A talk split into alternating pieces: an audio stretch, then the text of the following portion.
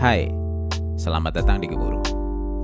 Sebuah podcast yang berfungsi menjadi acuan bagi saya, Maulana Ibrahim, untuk memulai kembali niatan main band-bandan. Jika Anda terpapar dengan sosial media serta digital streaming platform, Feast akan menjadi nama yang jauh dari kata asing. Mereka tengah berada di tingkat teratas skala popularitas musisi generasi baru di era sekarang. Saya menodong Fadli Fikriawan, yang biasa dipanggil Awan, basis dari grup musik rock tersebut untuk ngobrol rinci tapi agak santai. Di sesi satu, Awan akan bercerita cukup lengkap perihal awal pembentukan Feast sambil juggling berkutat di dunia kreatif agency, penerimaan tidak terduga dari abang-abangan scene, dan panggung Synchronize Festival 2018 yang membuat dia menenggak Amer satu kelas langsung. Minum air putih dulu, dan selamat mendengarkan. Selamat malam, Pak Awan. Sehat? Gimana pandemi so far? Ya beginilah, Cukup mencabik-cabik? cukup mencabik-cabik lumayan ya. Proyeksi semua rencana udah gone lah, gone lah kayak wah nih lumayan nih ya tahun ini harusnya banyak manggung gitu ya. Terus hilang jadi kayak ada sedikit penyesuaian dalam hal cash flow harian pribadi lah ya. Waduh, itu sih kayak bu- boleh belum boleh cerita nggak berapa jumlah dates yang cancelled? Oke, dates yang cancel ya. Ini gue ngitung yang tiga bulan pertama aja ya, karena Eh. ke belakang kan tadinya dikirain Oktober udah bisa jalan atau November gitu. Hmm. Gue optimis banget waktu itu ya. Hmm. Dari tiga bulan pertama itu mos kayaknya kalau gue nggak salah hitung mungkin 20 sampai 30 tanggal. Pak pahit ya, Pak. Aduh, gila sih. Iya. Ya itu sih kayak, jadi kan ya, sebenarnya balik ke gimana gue menceritakannya si si series ini tuh dibikin lebih ke gue tuh lagi pengen belajar lagi Hmm. gimana cara main band zaman sekarang gitu. Jadi kemarin udah nanya ke Eh. macam-macam, nanya ke si Aldetnya Hills, nanya ke Dinarnya Sloth, nanya ke eh, Dikanya Collapse, nanya ke si Kuya Panturas juga. Terus saya Panturas. pas kemarin lagi scrolling scrolling kayak, wah iya ya, gue belum udah tanya ke eh, yang lagi rame belakangan yang lagi laku selaku lakunya manggung yaitu ke Fizz terus yang gue langsung kepikiran nanya ke lo somehow Nah. karena apa ya gue selalu gue kan apa ya suka ngepoin apa yang lu posting both di Nah. Instagram ataupun di Twitter gitu kayak melihat perspektif lu dari kelakar-kelakar recehnya menarik sih maksud gue kayak ini, kayak- ini ini kayaknya kalau gue ajak ngobrol akan keluar kalimat-kalimat yang akan menarik untuk diulas gitu dan untuk Iya. diketahui oleh orang banyak gitu sih. Begitulah Jadi ya- adanya memang aing mah ngebodor weh. ya, halus satu teman gitu mah. Jadi ini Wan mungkin mulai ke masuk ke topik pertama kayak. Gue kan ngikutin Fish sebenarnya hitungannya lumayan agak awal-awal gitu. Heeh. Gue udah maksudnya gue gue termasuk gue ngeplay camkan di SoundCloud tuh pas masih playnya masih baru tiga digitan. gue nggak tahu deh itu dapat dari mana pokoknya terus kayak, weh siapa nih keren gitu. Terus pernah nonton kalian manggung, kayaknya sebelum Multiverses itu yang tapi kalau udah niat banget manggungnya kayak lightingnya udah oke banget terus si treatment backdropnya LED dikuncit kalau nggak salah itu. Siang-siang kalian dapat manggungnya gue lupa event apaan. Makanya gue nonton terus yang nonton kayak masih baru dikit. Jadi- tahu tuh gue dikuncit siang-siang waktu itu yang nonton cuma dua orang. mugal ya? Bukan Mugal. Itu acara anak binus apa ya? oh iya binus. Benar. Benar benar acara anak binus. Gue manggung jam 3 sore. itu kalau dihitung dua orang berarti gue sama bini gue tuh. Nah, ah enggak, berarti lo ini gue berarti gue mengetahui jumlah lebih, berarti ada empat berarti. Oke. Oh dua dua lagi itu orang lain. Masih Dua lagi orang lain gue waktu itu ingat. Kayak, oh ini ada orang ini sama orang ini. Sama satu lagi Akbari itu MC-nya. Oh Lima berarti. itu gue nonton terus gue kayak apa ya, kalau bahasa Sundanya nyirian bahasa Indonesianya apa ya nandain lah gitu wah cakep nih band gitu maksudnya gue akan gue berencana akan mengikuti kalian mau ngapain gitu ke depannya terus nge-follow akun Instagram dan segala macam terus satu hal yang menarik bagi gue pada saat itu adalah treatment kalian secara visual baik di Hmm. panggung maupun di sosmed udah advance gitu pada saat itu anjing Hmm. ini keren-keren banget nih si postingan-postingannya gak nggak cuman estetis tapi juga relevan gitu terhadap hmm. uh, pembawaan musiknya kalian gitu. Boleh diceritain gak sih kan mengingat lu tuh adalah sebenarnya lu tuh dulunya bukan dulunya lu tuh sangat gue nggak tahu lu sekarang masih menekuni bidangnya apa enggak. Lu tuh kan sebenarnya fotografi grafer kan ya? Iya, fotografi grafer. Fotografi grafer holik gitu kan. Yang iya gagal di tengah-tengah ya. Oke, jadi ceritain dong kan kayak urusan visual tuh selalu kalian pikirin dari hari pertama ngeband atau itu baru anjir nih belakangan deh baru dipikirin gitu? Hmm. Nah kebetulan kebetulan nih yang urusan visual sebenarnya lebih banyak si Baskara lah ya. Hmm. Karena konsepnya ya dia lumayan kuat lah gitu di konsep visual dan sebagainya. Karena dulu jadi lucunya ya uh, kita tuh masuk kita kan dulu kuliah di FISIP ya di komunikasi UI sebenarnya kita adalah FSRD yang gagal gitu. Oke. Okay. jadi, jadi wannabe either, either, either mau apply FSRD nggak dibolehin bokap nyokap atau emang nggak dapat iya emang sekarang nggak dapat gue juga gagal uh, si Bodat juga pengen tapi nggak bisa. Kenapa gitu? Gue juga nggak tahu. Terus akhirnya jadinya ke sana gitu. Oke. Okay. jadi yang namanya memang soal visual tuh emang udah adalah di kita interestnya gitu. Dan ini dan kebetulan Baskara lumayan advance di situ dalam hal eksekusi. Hmm. hal eksekusi dia yang kayak bisa foto Photoshop dan teman-temannya. Jadi dia di hari-hari awal Levis dia lumayan ngebangun branding dan branding secara visualnya memang banyak di dia gitu dengan dengan berbagai input dari kita masukin ini dong masukin ini dong gitu nah itu urusan keterlibatan personal masing-masingnya juga kayak seberapa terlibat sih atau emang si Baskara bagi dari awal udah punya grand visionnya ini kita brandingnya akan seperti ini ya gitu. Sebenarnya dari awal hanya ide-ide besar aja, lama-lama kita yang nurunin. Cuma lucunya Fis tuh kayak ya kayak di kantor gitu ya, ada satu megang apa, satu megang apa, satu megang apa gitu. Ceritain dong megang-megang apanya. Nah, si Baskara bisa dibilang nih kalau ibaratnya kantor agency ya. Hmm. Baskara itu adalah kreatif director. Oke. Okay. Gue strategis. Diki adalah finance-nya terus si Adnan lebih ke orang produksi lah ya lapangan ya Bodat orang teknisnya gitu cukup menarik Adnan itu... tuh project manager field apa field manager gitu yang okay. kalau misalkan kita mau ngapain lu atur deh lu beli ini di mana nyawa ini di mana hubungin siapa dia jadi bisa tuh di situ tuh oke okay. itu dan kalian nyadar ini pas di tengah jalan atau dari awal kayak udah mulai kelihatan ah, ini orang emang jagonya di sini terus ada ada ada plotting pembagian yang di apa kesepakati bareng-bareng atau ya udah aja inisiatif lebih awalnya inisiatif terus yang akhirnya kita saklekin bareng aja kayak eh lu nyaman nih kayak ngerjain yang ini ya udah gue ngerjain yang ini gue ngerjain yang ini gitu jadi kayak mungkin gue bisa ngasih ya gitulah kayak gue mungkin kayak tahu nih eh kita pakai ini aja pakai waktu itu misalkan vertical video gitu karena lagi mm -hmm. ngetren tuh di luar brand pakai gituan. Karena orang ngeliat handphone kayak gini kan. Belum mm. pernah ada yang pakai tuh band di sini. Oh iya boleh. Terus yang ngegarap visualnya yang garap kreatifnya nanti dikembangin gitu.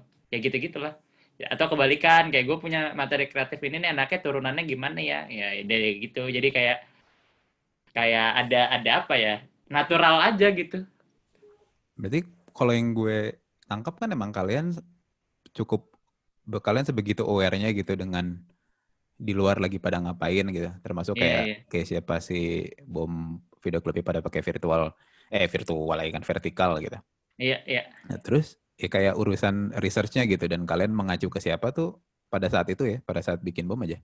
Itu ngelihatnya ke siapa dan dan kenapa? Lihatnya lebih ke mana ya? Ya ke sekitar aja gitu, apa yang lagi happening, apa yang lagi orang banyak. Maksudnya waktu itu gue juga di agensi kan. Nah, gue gagal hmm. fotografer karena gue kerja agensi gitu. Hmm. Ya udah tiap hari banyak banyak bukain ads of the world itu kan sama Adweek begitu gitulah hmm. kayak eh ini udah mulai bisa nih pakai media yang alternatif seperti ini gitu ada ada ada ada ada behavior behavior yang gue pelajarin dari situ juga gitu yang kayak uh, banyak insight-insight lah gitu tentang orang sekarang gitu ya, tentang anak muda sekarang gitu ya udah kayak kenapa ini kan maksudnya terus gue ingat juga si gue pernah di, ada dosen gue waktu gue kuliah dia bilang musisi itu dia bilang gitu musisi, public figure, artis ataupun itu itu sebenarnya brand tapi hidup. Oke. Okay.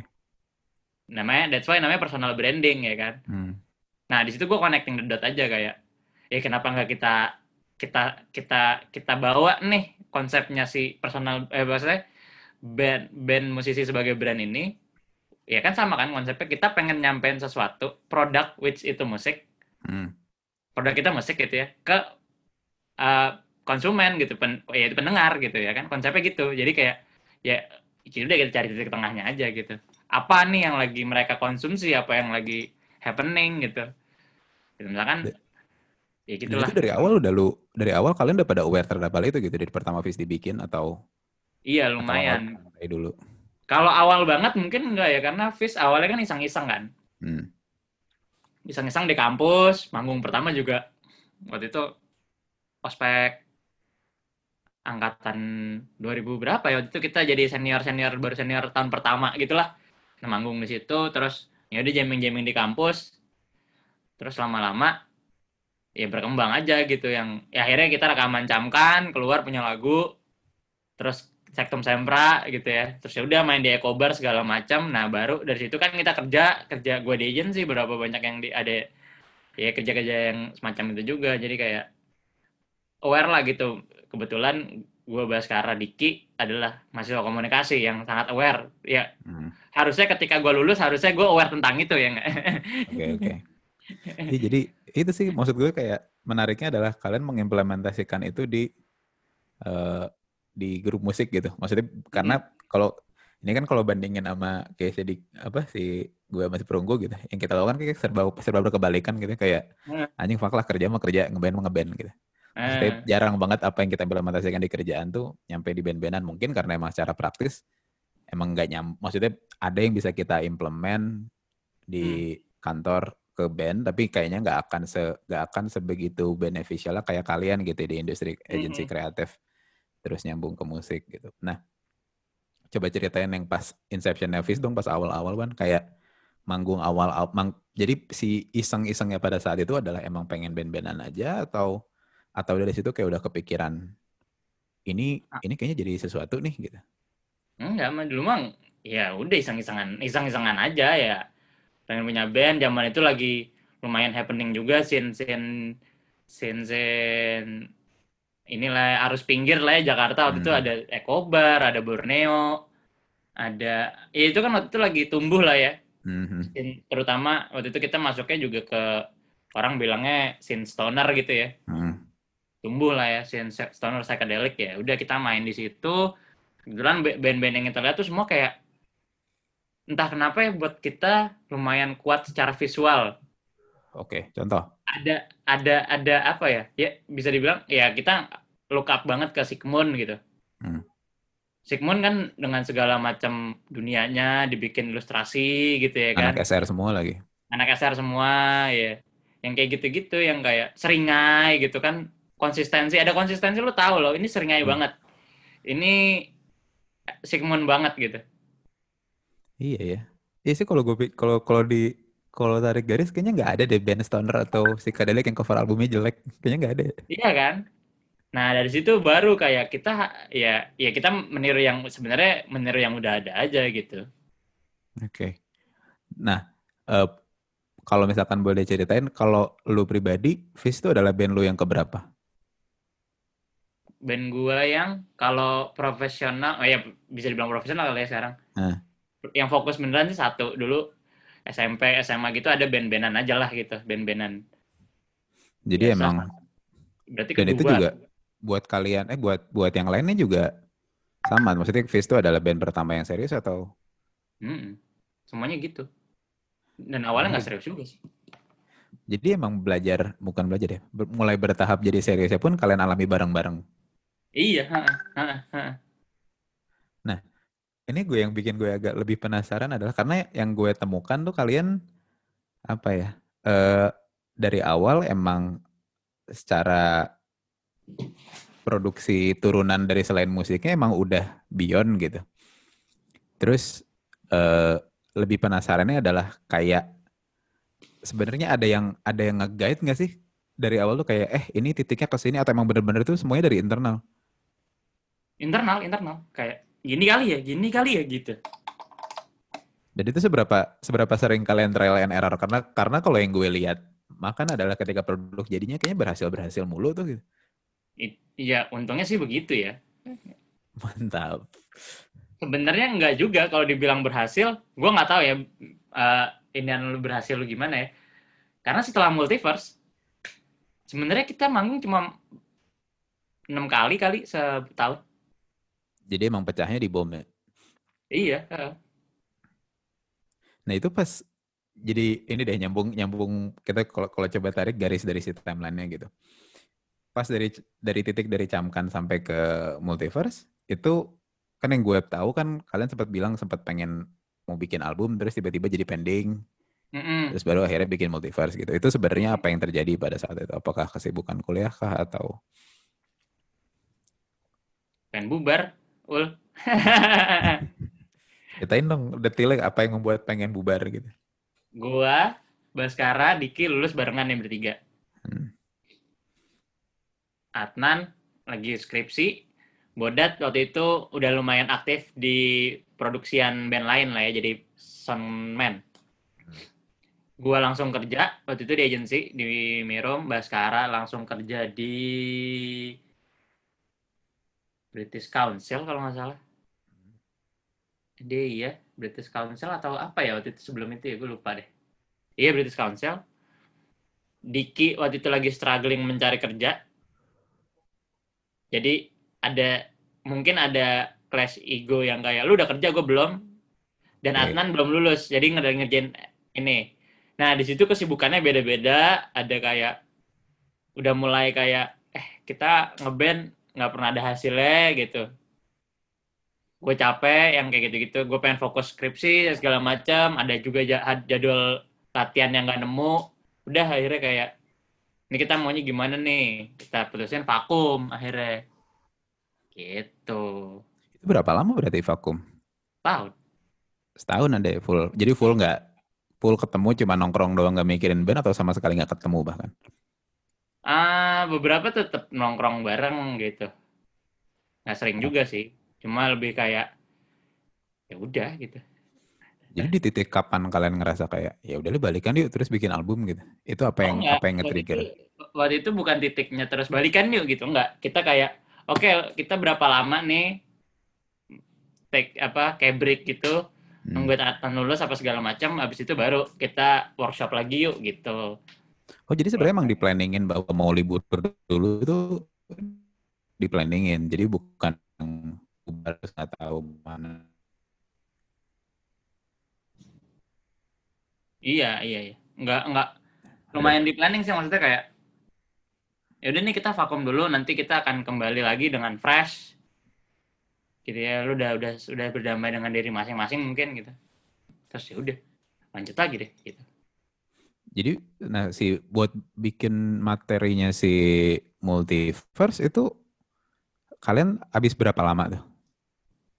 Nah itu dia. Kita start over lagi. Waktu itu kita eh, gue kayaknya awal 2000 gue lulus 2016 2016 menuju akhir 2016 hampir setahun kita vakum kita start lagi di akhir akhir dua uh, akhir 2016 Atanda lulus terus baru rilis September 2017 which itu setahun berarti kurang lebih setahun dan pada saat itu kan kayak kalau yang gue dengerin emang pasti multiverse udah mulai agak nyebrang nih. Maksudnya nyebrang tuh hmm. kalian udah mulai berani main lebih luas gitu.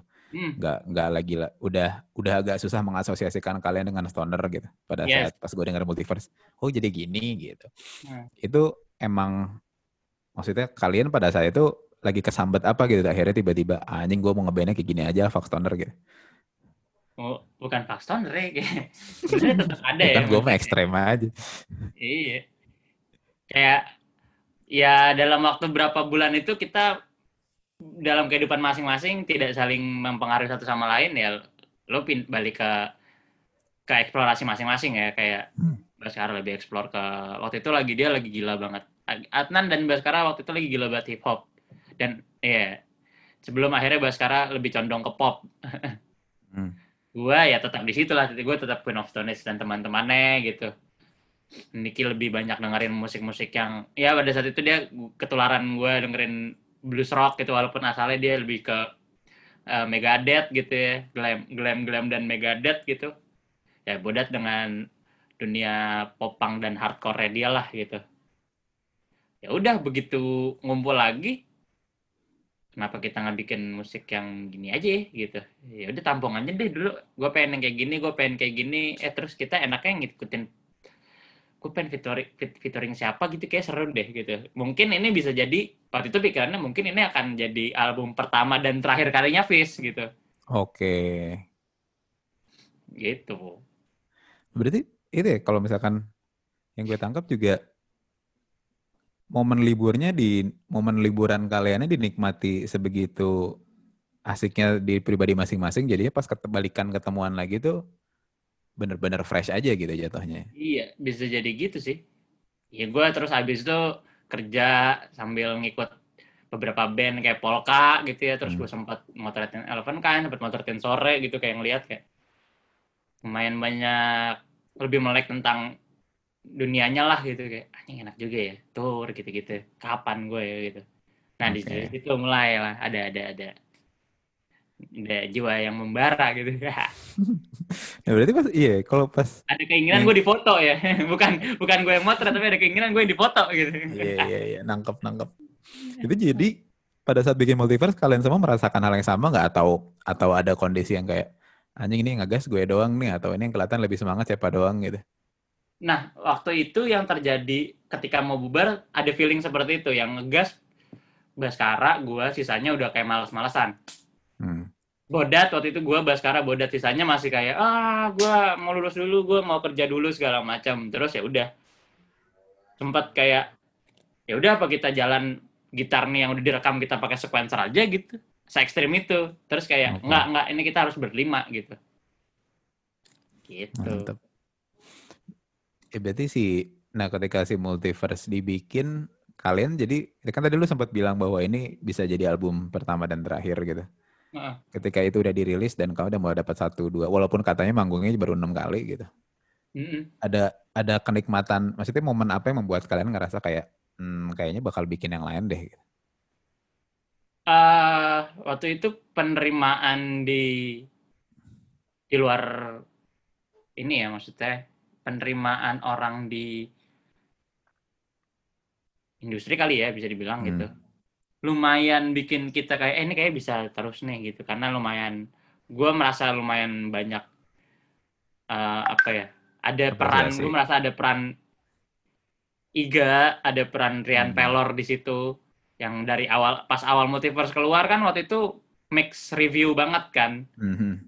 ada yang bilang ah ini terlalu pretensius ada yang bilang uh, ngapain sih lu cari jalan banget buat bikin nama lu like dengan featuring featuring gitu. Mm-hmm. Nah, mereka dua orang ini lumayan kayak oh ini band ya lumayan mengendorse kita di dunia itulah di dunia musik gitu ya pada awal pada early days kita gitu. Taylor bikin review yang lumayan buat kita lumayan positif tone-nya eh ya nggak ada yang ya maksudnya orang-orang ya dia di di di, di inilah ya di di apa ya di dipandang lah di scene itu lah ya. Akan, hmm, itu akan lah ya gitu. Terus Iga juga waktu itu kayak anjing nih brengsek nih Ben. Bisa bikin hal kayak gini gitu. Waktu itu gue ingat banget dia ngepost di Facebook dan kita waktu itu belum kenal Iga bahkan yang kayak hmm.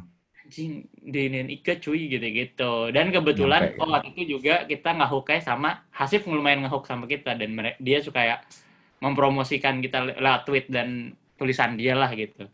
Oke. Okay. Gitu. Dan juga si Bram. Hmm.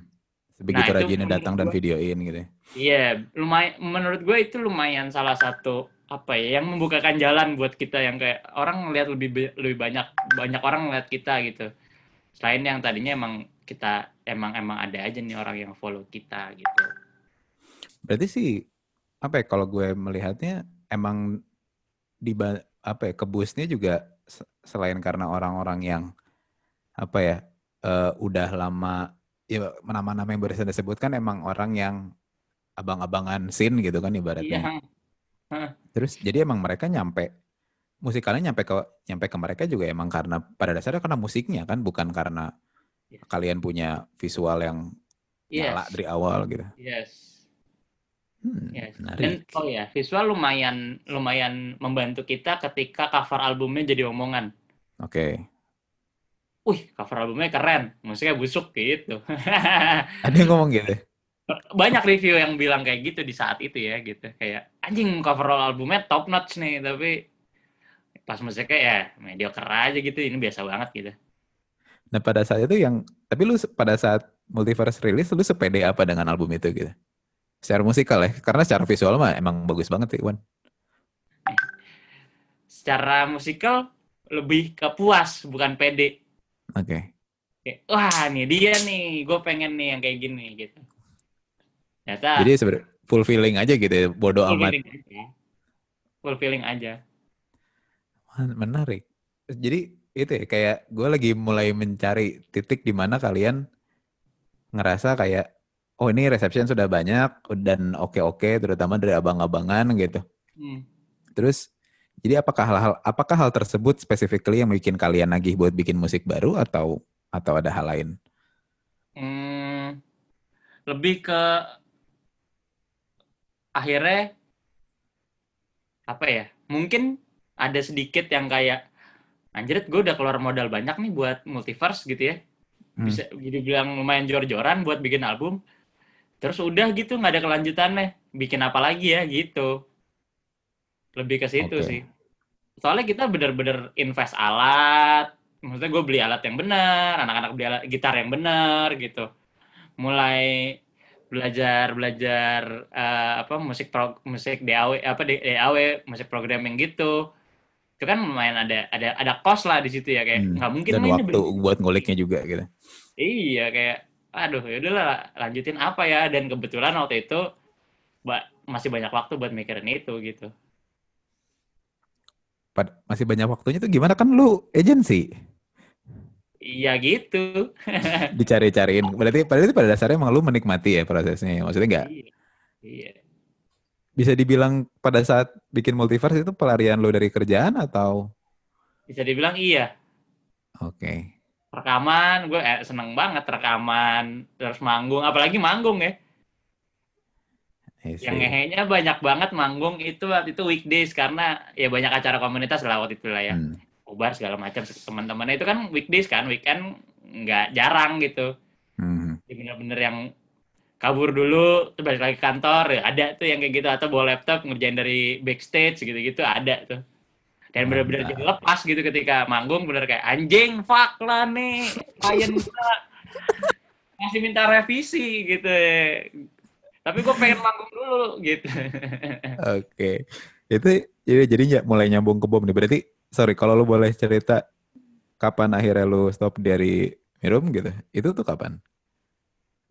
Stop Mirum itu gue 2017 eh 2000 gue di Mirum 2016 berarti 2016 Lebaran Oke.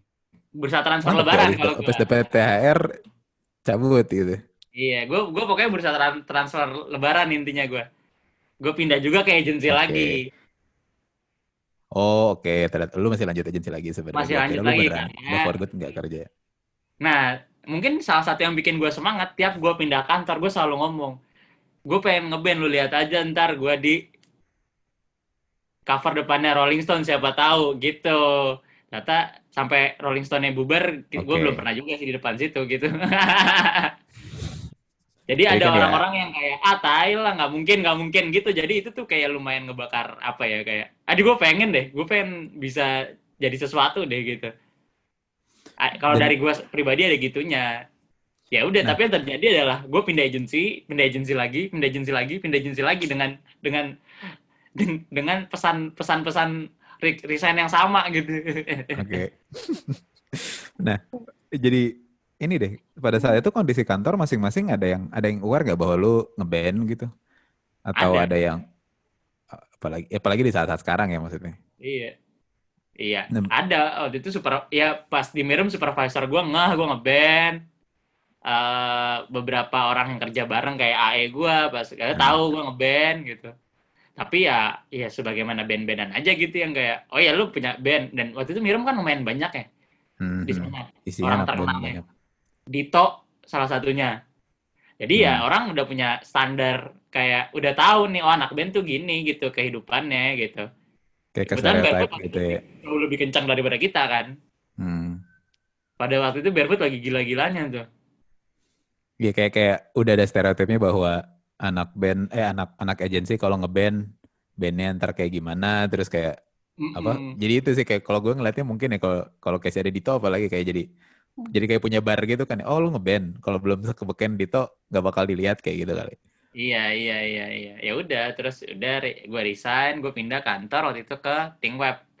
hmm oke Karena dulu si Fizz tuh kan under Leeds, Rec- Leeds Records.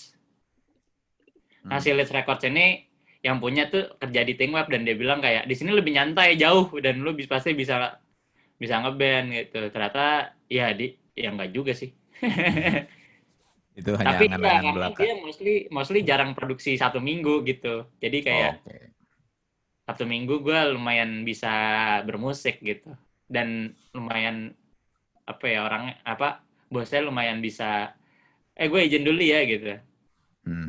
Dan pada saat itu- nggak terlalu mengganggu juga sih karena visnya juga belum apa-apa gitu manggung juga jarang gitu. Itu era sama Leeds Records tuh pas lagi yang kapan tuh rilisan yang mana? Multiverse. Multiverse sama Leeds sebenarnya?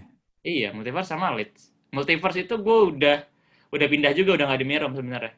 Oke. Pas di Mirum jadi bener-bener orang taunya gue punya band-bandan doang gitu yang manggungnya cuma di Eco Bar gitu. Yang manggungnya di Borneo doang gitu yang acara-acara kecil-kecil gitu ya belum belum bener-bener belum kayak valid gitu yang kayak Dito udah punya album gitu kan waktu itu Hmm. gitu Oke, berarti maju ke eranya si beberapa orang maafkan nih. Mm-mm. Ini ini kan yang ini kan yang lumayan sering ada di mana-mana ya kayak lu mungkin Iya. udah lu sebenarnya mungkin udah bosan kalau ditanya ini bikin tentang apa gitu, inspirasinya dari mana gitu. Cuman satu hal yang menurut gue paling menarik dari beberapa orang maafkan adalah kalian jadi jauh lebih pede menyanyikan lagu bahasa Indonesia gitu. Nangkep nggak? Karena kalau gue pas dengerin Multiverse, gue pribadi yang nempel di gue justru si lirik bahasa Indonesianya. Maksudnya Hmm. kayak entah kenapa musiknya kalian tuh ngebalut si Baskara nyanyi bahasa Indonesia itu kenapa lebih jauh lebih ngejel ketimbang pas dia nyanyi bahasa Inggris Hmm. menurut gue ya Hmm. gue nggak tahu kalian memang menanggapi itu seperti apa cuman pada saat itu di di titik mana kalian ngerasa anjing udahlah bahasa bahasa Indonesia full aja. Ya itu karena salah satunya karena mungkin kalau gue pribadi gue ngelihat bahasa Inggris nggak terlalu nempel. Dan dan gue lumayan pada waktu itu gue melihat ya gue gua- buat gue pribadi lirik bahasa Indonesia Bas Baskara itu menulis bahasa Indonesia itu bagus banget buat gue hmm. yang kayak bok udahlah gitu. Gue manggil si Baskara kan Arbok bok udahlah pakai bahasa Indonesia aja lebih keren gitu kayaknya. Dan kayak waktu itu gue ngeliat band-band pada saat itu Seringai eh, efek rumah kaca bara suara semuanya pakai bahasa Indonesia dan ada anggapan bahasa Indonesia tuh lebih kalau lu bisa mengolah bahasa Indonesia dengan baik dan benar dalam sebuah lagu itu keren banget gitu. Hmm. adalah di situ kayak wah ini keren banget nih. Dan waktu itu pengennya si album yang beberapa orang memaafkan memang memang lebih memang lebih apa ya lebih dekat dengan orang gitu dengan dengan rak, dengan masyarakat gitu ya. Gitu karena ngomongin hal-hal yang real. Kalau yang multiverse kan emang halnya fantasi gitu yang kayak aneh juga lu ngomongin an- menganalogikan misalnya satu kejadian dengan analogi kejadian di dunia di Batman gitu ya. Tapi lu ngomongnya pakai bahasa Indonesia gitu kan agak lumayan Hmm. susah gitu ya. Ya menarik sih menarik. Cuman nggak tahu akan nempel apa enggak gitu kali ya. iya gitu nah itu apa eh ketika udah nyampe dengan penggunaan lirik bahasa Indonesia dan beberapa orang maafkan lirik pakai bahasa Indonesia itu kapan titik di mana lu nyadar kayak anjing nih yang nonton udah mulai banyak dan semua orang udah kelihatan menyanyikan lagu gue gitu. Itu pas kapan sih? Lu yang lu Itu- sadari gitu. Itu titik shocknya kayak titik ibaratnya di ospek lah ya. Iya. Di ospeknya Synchronize 2018 oke gue nonton dari apa yang dari terjadi Januari terus si multi, itu tuh kalau nggak salah 2017 ya yang lu nonton di Kuningan City ya 2017 eh, pertengahan kalau nggak salah eh 2018 awal kayaknya itu ya Pokoknya Udah malamnya ada si ya? ini, malamnya ada band bule itu siapa? ya? Lupa gue. Pokoknya itulah band band band indie pop bule gitulah gue nonton Iya, terus kayak iya, oh iya. udah cabut. Ya kayaknya 2018 awal deh. mungkin 2018 ya. awal itu kayaknya panggung terakhir Fis sebelum sebelum bom. Oke. Okay. Salah satu, salah dua atau salah satu panggung terakhir Fis, gue lupa deh. Manggung, habis itu kita keluarin single peradaban berita kehilangan, terus EP kan, hmm. itu sama sekali belum ada manggung. Manggung pertama kali itu di apa namanya acara Ebira Oktober uh, Oktober Oktober Fest Oktober Festnya Ebira dan di ini ya Gancit ya iya di Gancit dan itu kayak ya udah gue pik ya kita mikirnya orang-orang pengen nonton Aif aja habis itu gitu hmm. Ya kita just another opening band lah gitu terus udah dan masih belum pede juga karena itu pertama kali kita manggung pakai sequencer pokoknya okay. beberapa orang maafkan tuh menandakan apa ya buat gue monumental secara teknis karena kita baru belajar pakai sequencer pakai backtrack yang harus main persis sama dengan tempo backtracknya hmm. tokai juga tuh mau mauan lagi gue itu itu itu gue itu gue menyadari sih kayak anjing perasaan dulu kayak perasaan dulu lebih liar gitu lebih yeah, lu kayak yeah, lebih yeah lebih ada ada sense of jammingnya gitu loh terus kayak yeah. ini jadi rapi banget gitu. Nah itu sorry balik lagi. Jadi di titik mana pas lu merasa penonton udah mulai banyak dan nyanyiin lagu lu? Itu seminggu sebelum synchronize jadi kita masih okay. ngerasa ah, biasa-biasa aja lah nih orang nonton kita ya rame-rame eventnya aja emang gitu. Synchronize gue main jam 5 sore hmm. di panggung ketiga waktu itu yang panggungnya boleh nyebut merek nggak sih sini apa-apa panggung rokok waktu itu Class Mild, Class Mild gue inget. Eh. Class Mild, iya. Itu apa ya? Authenticity, eh authenticity. Pokoknya si panggung iya. ketiganya panggung ketiganya si Sinkro kan udah hampir tiga tahun terakhir si Authenticity mulu. Iya, di situ udah kita mikir ah main sore lah jam 5 siapa yang pengen nonton kita gitu jalan biasa aja nih anak-anak. Cuman di situ kita udah orang-orang udah kayak eh anjing kok banyak yang pakai kaos fish ya? Hmm. teman gue megang sosmed. Waktu itu dia teman gue megang sosmednya buat uh, panggung itu tuh. Hmm. WhatsApp gue waktu dia manggilnya Dul gitu. Dul hmm. banyak banget nih Dul yang pakai kaos lu pada uh, nungguin. Ah ya kali. Orang gue ke sana kosong panggungnya itu nggak banyak lah gue waktu itu masih nonton ada satu band juga apa ya gue lupa. Sematika apa? Ya ada orang aja gitu biasa. Paling ya 20 ya 50 orang lah gitu. Gitu set set up. Gue nengok dari balik cerai-cerai besi eh apa hmm. yang kain-kain hitam itu loh yang di belakang okay. panggung tuh yang buat nutupin backstage. Set. Bajingan. Bodat muntah langsung bodat muntah. Dia kalau grogi muntah bodat okay. muntah anak-anak panik Atnan panik segala macem gue tanpa sadar respon gue cuma di sponsor orang tua kan hmm. di backstage itu di di tempat nunggunya uh, tempat loading gitu ya tempat si anak uh, ya lo tau kan kalau panggung terus ada hmm. tempat idol buat iya, nunggu yeah, yang pinggir ya ya pinggir situ itu ada ada meja ada botol apa gelas-gelas amer segede-gede kelas gelas-gelas pop ice gitu lah oke okay. ya lo kebayang lah ya gue saking paniknya des! Minum. Langsung se segelas. Panik lo anjing rame banget anjing rame banget itu titik itu gue kayak anjing rame banget yang nonton. Berarti segitu loncat ya karena gue inget gue nonton waktu itu Wan. Jadi ah.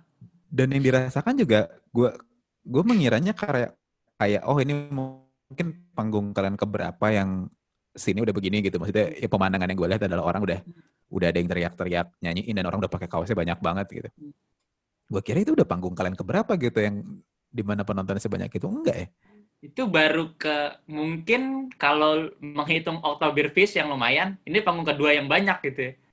Oke. Okay. Karena di Oktoberfest kan orang nonton cuma gini doang tuh, sedekap nah. gitu ngeliatin, oh iya iya gitu. Nanggung kan soalnya kayak tempatnya mungkin agak kurang yeah. tepat gitu. Si brengseknya waktu sinkronasi itu jedar, wah itu itu gue kaget kaget kagetnya tapi pada saat itu gue nonton emang kalian nailed it juga gitu maksudnya gue nontonnya Wala Wah, walaupun gue salah di intro ya kayaknya nggak nyadar juga itu intro oh, oke okay. intro ini ya uh, kami apa? belum tentu kami belum tentu ya tong deng deng deng deng itu ya Iya kan, tuh diu, tuh diu gitu kan. Gue Nah. salah ngitung karena ya gitulah ada teknis gue nggak denger Hmm. ini segala macam. Grogi juga terus kayak ah fuck it gitu. Kalau lu nonton nonton video rekamannya kan diuploadin lagi tuh sama si Di-upload lagi ya. anjing tuh. Ya ketahuan salah gitu gue tension juga gue kayak anjing udah lewat lah ini. Eh anjing yang dibahas lagi netizen rame gitu. Ini salah bodat nih salah kawan nih. Tai gitu. Nge. Salah gue. Nah, itu ketika udah pas begitu beres manggung, kalian ngapain? peluk-peluk kan udah kayak anjing rame banget guys gitu yang kayak tai lo lu banget gitu kayak anjing rame banget anjing gua nggak nyangka udah kayak udah paling udah kayak konser tunggal terus yang datang banyak gitu tai sih. Kayak norak banget norak anjing rame banget rame banget. Udah. Habis itu ya gue baru tahu ternyata manggung di sinkronis pengaruh itu. Hmm. karena banyak IO daerah, maksudnya iya kan, dan media-media daerah yang kayak ngeliat kayak wah nih gila nih, terus kayak si Authenticity akhirnya ngeliat "Eh, anjing ini band oke juga nih, Dan, ya gue dapet laporan gitu ada teman gue yang megang sosmednya kayak eh klien gue suka banget nih dul gitu, lo kayak udah mulai ditakar-takar nih gini gini gini gini gitu, itu terus baru kayak abis itu mulailah itu kan Oktober tuh. Hah. November ke Bandung, ke Semarang, balik lagi Jakarta, Bandung, Semarang, Jogja, gitu masih gitu-gitulah kotanya. Itu Itu sampai yang paling ngehe lagi habis itu buat gua salah satu yang agak lumayan ngehe itu acaranya di Kuningan City apa namanya satunya lagi selain musik gallery ini, aduh. yang sekarang tadinya mau diancol Sounds Project. Sounds Project ya. Sounds Project itu tokai juga tuh buat gua. Terutama gua sebagai basis ya. Apa yang terjadi? Oke lah ya. Orang nyanyi lirik itu oke lah ya. Hmm. Tapi orang nyanyi bassline ya yang lu gak expect. Ini orang nyanyi bassline tuh tai buat gua tuh. Kayak di padahal waktu itu abis break maghrib atau apa gitu jadi ada di atas kan panggungnya atas bawah tuh sama tuh. Hmm. Gue di panggung yang di bawah waktu itu. Yang di tempat parkir. Iya, parkirannya. Itu pas alarmnya orang pada lari dari atas bener-bener sampai gitu. Terus orang nyanyiin bassline-nya udah lu kayak nonton kalau nonton ini spec. Iya kayak gitu kayak nonton Wolfpack tuh kayak bangsat nih gitu. Kayak wah anjing. Itu itu anjing buat gue momen paling anjing sih. Kayak dan lu di intro kan itu bassnya masuk terus kayak orang-orang nyanyiin itu kayak "Nge- ngentot nih emang nih. Itu tuh buat gue momen tai itu kayak wah anjing nih orang-orang bisa kayak gini ya gitu. Jadi itu apa ya? Pada saat itu lu mulai melihat bahwa wah ini mah ombaknya gede nih maksudnya Hmm, ini ini ini akan ini akan apa ini kayak titik awal dari segala macam apa ya eh, keseruan yang akan kalian hadapi dalam beberapa tahun ke depan gitu. Terus iya. di kondisi kayak gitu lu gimana caranya menjaga mood sama anak-anak buat buat tetap terus-terus excited gitu. Karena yang gue maksudnya yang yang gue suka penasaran tuh adalah maksudnya kalian akan memainkan lagu yang sama berulang-ulang gitu walaupun Yes. ketemu dengan penonton berbeda-beda ya. Hmm.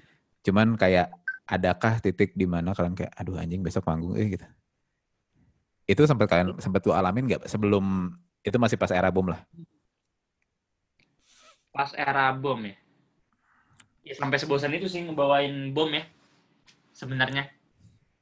Tapi Oh, gitu. kalau gua di, di kepala gue cuma cuma ini sih. Besok makan apa lagi ya, guys? Gitu. Oke. Besok makan apa lagi artinya besok kuliner apa lagi nih kota yang mana nih? Gitu.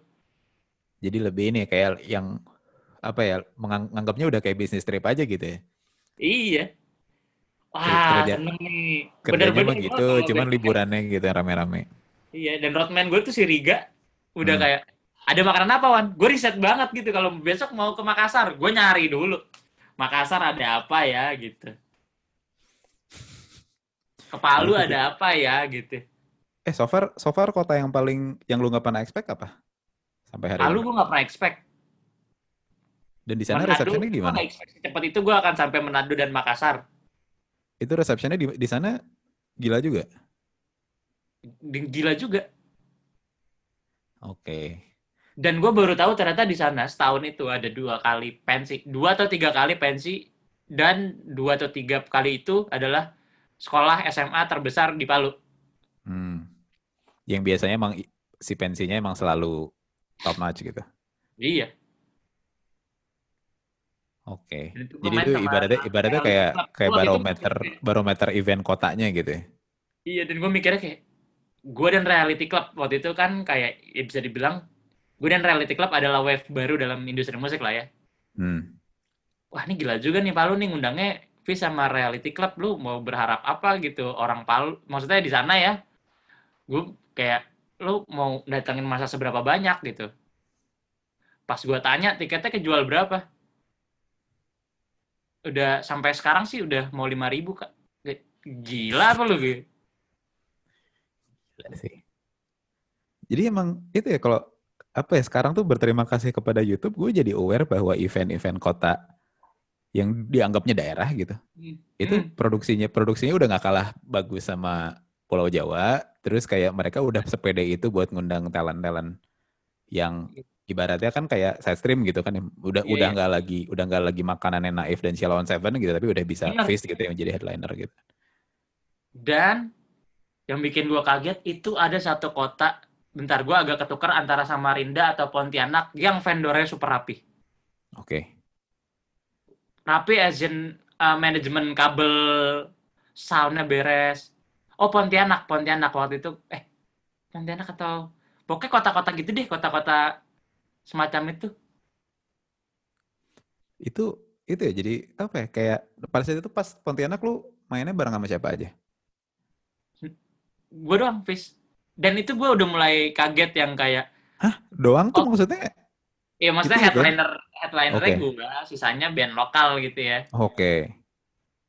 tapi si panggungnya panggung gede gitu? Panggung pensi panggung pensi gitu. Tapi bagus maksudnya produksinya bagus. Mantap. Itu tapi pas uh, waktu itu sih dan itu udah udah sama sama Panda emang dari awal kan ya? Iya emang dari awal sama Panda. Itu si Panda udah mulai kapan di titik titik titik di mana sih Panda kayak udah mulai kelimpungan anjing ini manggung banyak banget nih geng listnya gitu. Itu pas pas pada saat abis bom rilis berarti? Abis bom rilis. 2000 uh, lebih tepatnya 2019 awal. Karena 2008 abis, abis synchronize gitu berarti? Iya 2018 akhir menuju Desember tuh masih yang ketakar. Empat gitu sebulan enam sebulan paling banyak. Abis itu 2019 awal oke oke oke oke tahu-tahu 12 sehari dua awalnya kayak dua sehari diambil nggak? Uh, ya boleh deh gitu. Oh iya lupa, gue harus berterima kasih dengan info pensi juga sih. Oke. Okay. Buat gue. Apa yang mereka lakukan? Iya lumayan ngejualin fish ke, maksudnya ya dia kan bisa dibilang apa ya? Oke ini ya network network uh, hub bagi se sepensi se Indonesia gitu bagi pensi ya itu di Jakarta lah gitu. Ah iya terus Jakarta. Iya dan dan gue nggak pernah nggak nggak pernah nggak pernah expect musik gue akan diterima anak SMA gitu dengan topik bahasan yang seperti ini. Gue berpikir akan mentok di anak kuliah dan itu time span-nya nggak lama tuh. Anak hmm. kuliah tuh cuma e, dari kuliah sampai lulus itu paling lima tahun gitu. Jadi kayak time span-nya akan lima tahun gitu. Maksudnya orang kan nggak dengerin Fish di tahun ketiga udah bosen tahun keempat kelima udah ya udah tahu-tahu doang gitu. Hmm. dan ternyata masuk ke anak SMA which menurut gue itu kayak wah iya sih nih gitu. Ini panjang nih akan akan panjang sih gitu. Yang karena yang ini sih itu jadi nyambung ke ketika lo ngerasa ini kok anak-anak SMA pada doyan? Yang gue rasakan ketika melihat uh, apa ya lirik yang kalian lirik yang ditulis dan dinyanyikan di case-nya bom gitu. Terus melihat respon pendengar, yang gue lihat kan kayak kebagi dua ya titik ekstremnya. Hmm. Yang tua-tua merasa lebih tahu akan menganggap anjing pretensius loh. Iya. Sementara yang sementara yang bocah-bocah kayak wah ternyata ini kah pendidikan perihal awareness terhadap kondisi negara gitu. Iya iya itu, iya. Itu iya. rasain gak? Iya iya iya iya iya. Iya itu mulai ya mulai kepecah lah ya kayak orang mulai ngeliat ah tapi sudah nggak keren gitu. Hmm. Yang Tapi, apalagi yang awal-awal multiverse gitu ya, aku lebih suka multiverse jelas ada yang kayak gitu banget ya. Harusnya Fish tuh multiverse aja gitu. Oke. Okay. Gak usah itu... bom, ada lah, banyak lah yang kayak gitu komen-komen itu gitu. Lu seberapa concern sama itu? Di sesi berikutnya, Awan akan menjabarkan betapa ekspektasi pendengar justru menjadi puzzle yang akhirnya dia dan Fizz terus-menerus coba pecahkan. Percakapan juga akan berlanjut ke alasan mengapa Sun Eater akhirnya dibentuk dan mulai giat dijalankan. Sampai bertemu di episode mendatang. Dadah.